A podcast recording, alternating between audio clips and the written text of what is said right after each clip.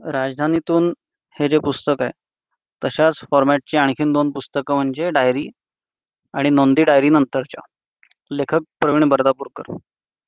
आता हे बर्दापूरकर नव्वदच्या दरम्यानचे पत्रकार. मग त्यांनी मराठवाड्यात त्यांचं करिअर चालू केलं आणि नंतर मुंबईला आले. मुंबईहून त्यांची बदली नागपूरला झाली मग परत औरंगाबादला ते गेले. असं त्यांचा करिअर स्पॅन आहे.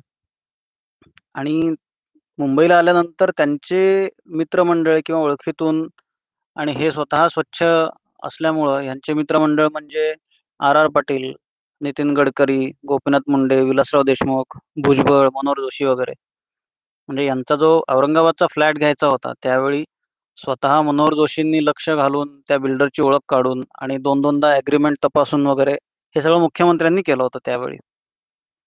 तर ह्या डायरी पुस्तकामध्ये यांनी काय फॉर्मॅट ठेवलाय? तर त्यांना भिडलेले आणि त्यांना अगदी अविस्मरणीय असे किस्सेच आहेत फक्त थोडे डिटेलमध्ये आहेत. आणि याच्यामध्ये असे फक्त विनोदी असे नाही आहेत त्यांना जे असे अगदी टचिंग वाटलेले असेही बऱ्याच घटना त्यांनी त्या पुस्तकात दोन्ही पुस्तकात दिलेल्या आहेत. मग त्या घटना कशा आहेत? तर मनोहर जोशी मुख्यमंत्री असताना नागपूरला एकदा त्यांच्या बेडरूममध्ये किंवा जिथं ते राहत होते त्यामध्ये एक रिटायर्ड शिक्षक असाच मुख्यमंत्री कसा दिसतो बघायला तिथं आतपर्यंत पोहोचला आणि कुठल्याही सुरक्षा व्यवस्थेला याची काही थांगपत्ता लागलेला नव्हता. किंवा लातूरच्या भूकंपाच्या वेळी पालकमंत्री रामदास आठवले असताना त्यांच्या पी एनं रात्री जेवणाला साहेबांना कोंबडी पाहिजे असा वायरलेसवरनं आदेश द्यायला लावला होता आणि ते वायरलेस आदेश सगळे ऑफिशियल असतात.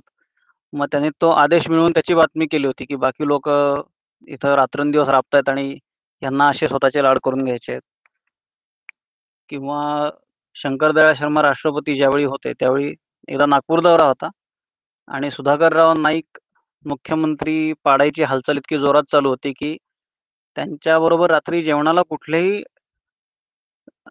हे नव्हते. नगरसेवक किंवा जे हे असतात प्रोटोकॉलनुसार जी लोक आवश्यक असतात असे कोणीच नव्हते.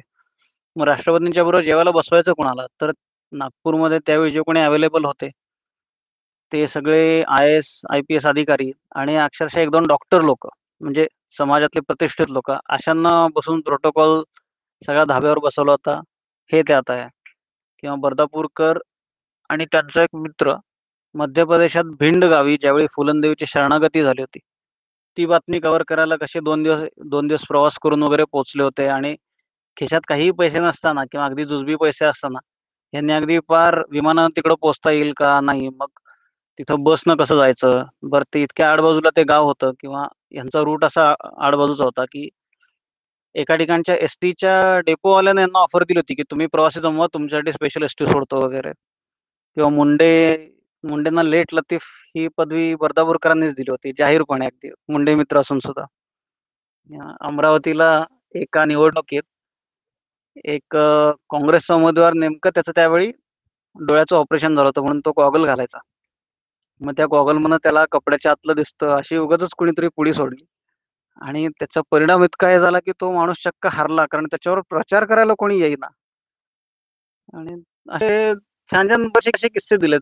पोलिसांचे तर त्यात आता ह्यांचा पोलिसांशी संबंध येणं तसं अपरिहार्यच.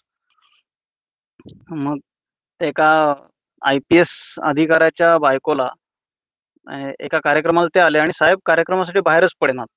मग बाहेर का पडेना? तर त्यांच्या बायकोनं सांगितलं की त्या बांगड्या विसरल्यात घरी त्याच्यामुळं येता येणार नाही वगैरे.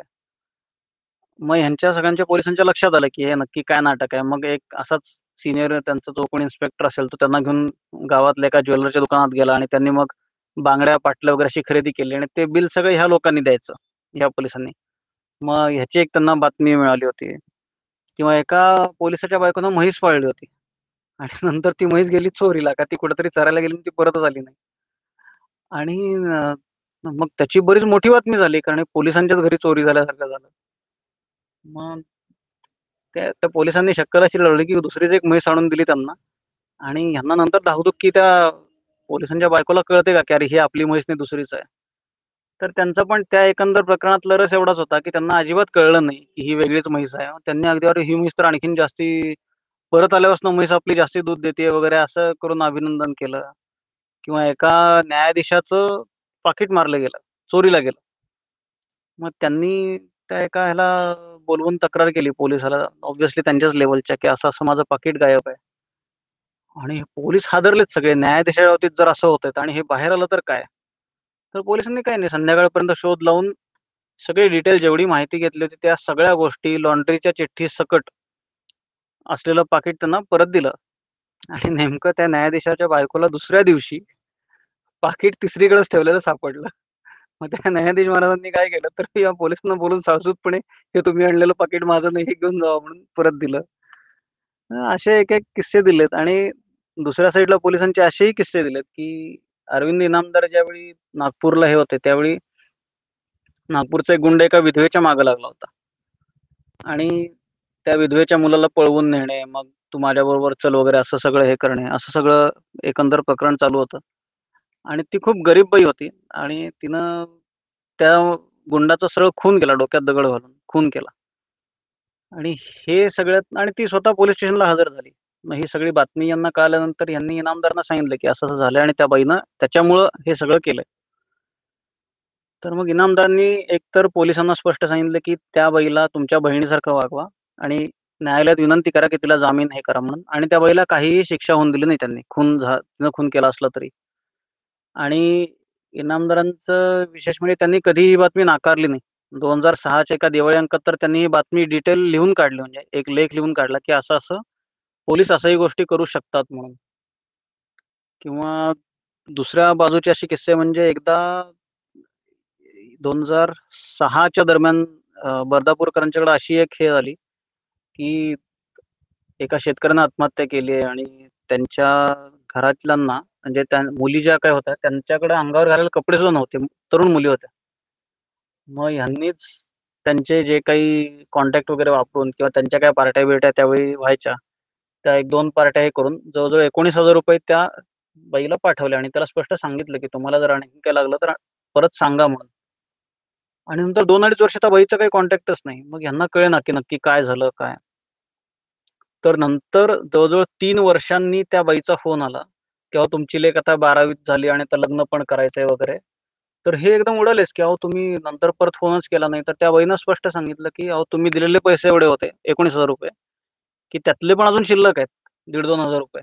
आणि गरीबाला म्हणले लागते कशाला पैसे? आहेत असं त्या बाईने केलं आणि यांना अशी जाणीव झाली की अरे की आपण जे हे करतो आणि हे लोक कुठल्या याच्यात जगतात वगैरे? किंवा असे त्यांनी उलटी पट्टी नावाची एक भानगड असते. आपण आता शेतकऱ्यांचं सगळं बघतो.